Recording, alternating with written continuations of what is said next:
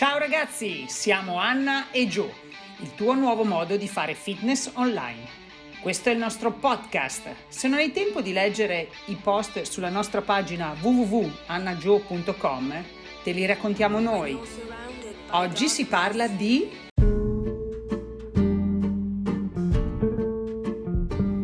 Ci vuole naso per respirare. Con il precedente post ti sei cimentato nei due test che hanno permesso di capire quanto respiri e quanto il tuo corpo tollera l'assenza d'aria. Ci vuole naso per respirare vuole essere un modo per scardinare l'automatismo del respiro e scendere nel profondo di un gesto che facciamo migliaia di volte al giorno. Una vita di respiri. Normalmente esegui dai 14 ai 16 atti respiratori al minuto che significano più di 20.000 al giorno e più di 7 milioni in un anno. Se ci pensi una valanga di respiri. Con la respirazione in un minuto inspiri circa 7,5 litri di aria. In un giorno sono più di 10.000 litri e sono 4 milioni di litri d'aria in un anno che corrispondono a 800.000 litri di ossigeno, di cui ne utilizziamo solo il 6%, quindi meno di 50 litri. Davvero numeri impressionanti e incredibili. Nel post non ci resta che respirare, hai testato la tua capacità di tolleranza alla mancanza d'aria, ma in concreto cosa significa? Quando trattieni il respiro non fai entrare l'ossigeno nei tuoi polmoni e non espelli anidride carbonica. In questa situazione è proprio l'anidride carbonica che invia lo stimolo al centro della respirazione per attivare il meccanismo respiratorio. Di conseguenza, maggiore la tua capacità di ritardare questo stimolo in modo consapevole e controllato, maggiore sarà la tua capacità di gestire con calma e tranquillità la respirazione, sia a riposo che durante un esercizio fisico. Non ti preoccupare se nel test hai ottenuto un punteggio basso, siamo qui per questo, per capire e migliorare insieme.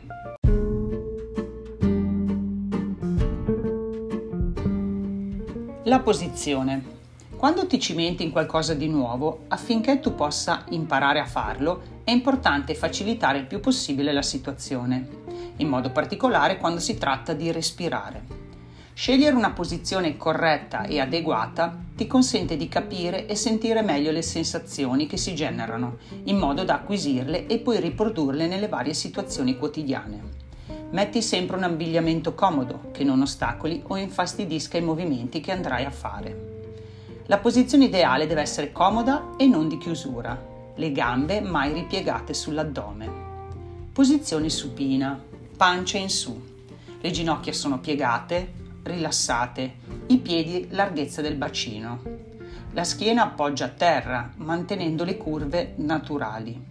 Le braccia sono rilassate lungo il corpo, le spalle lontane dalle orecchie e lo sguardo è rivolto al soffitto, allineando la colonna e il collo cercando di abbassare il mento. Se il mento cade all'indietro per via di un dorso curvo, meglio optare per un cuscino sotto al capo.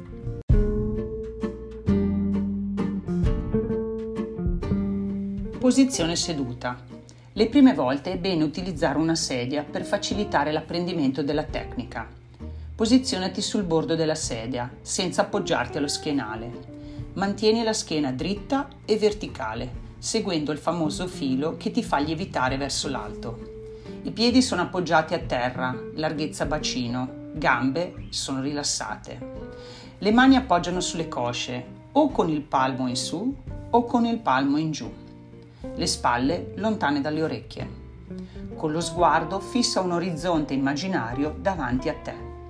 Gli occhi sono chiusi o aperti, come preferisci. Quando avrai preso maggior padronanza, un'altra posizione seduta che puoi provare è quella del diamante. Seduto sulle tue gambe con i glutei che toccano i talloni.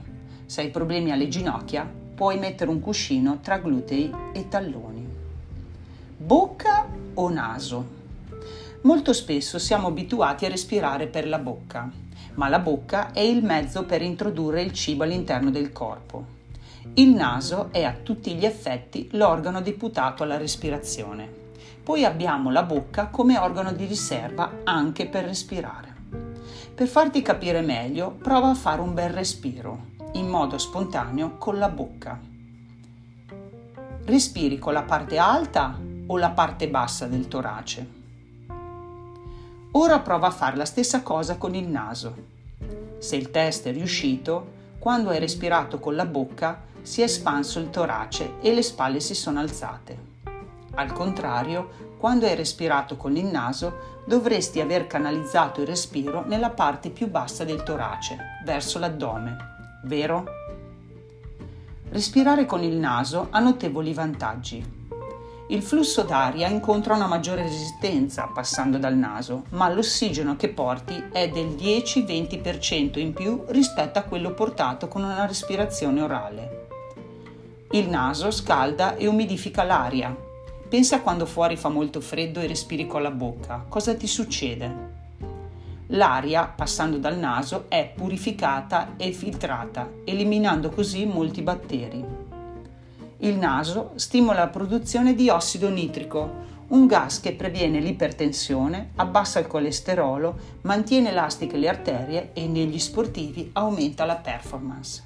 Come puoi capire, respirare col naso fa davvero la differenza.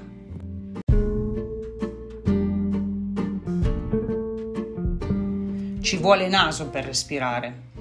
Attraverso una respirazione più controllata e consapevole hai l'opportunità di migliorare la qualità delle tue giornate, soprattutto in questo momento dove tutto sembra molto piatto.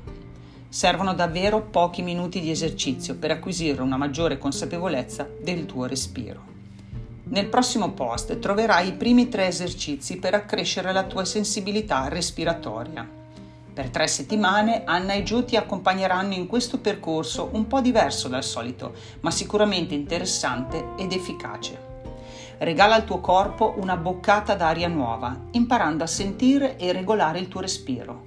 Ne sarai pienamente soddisfatto. Se il post ti è piaciuto, lascia un like o un commento. Kaizen!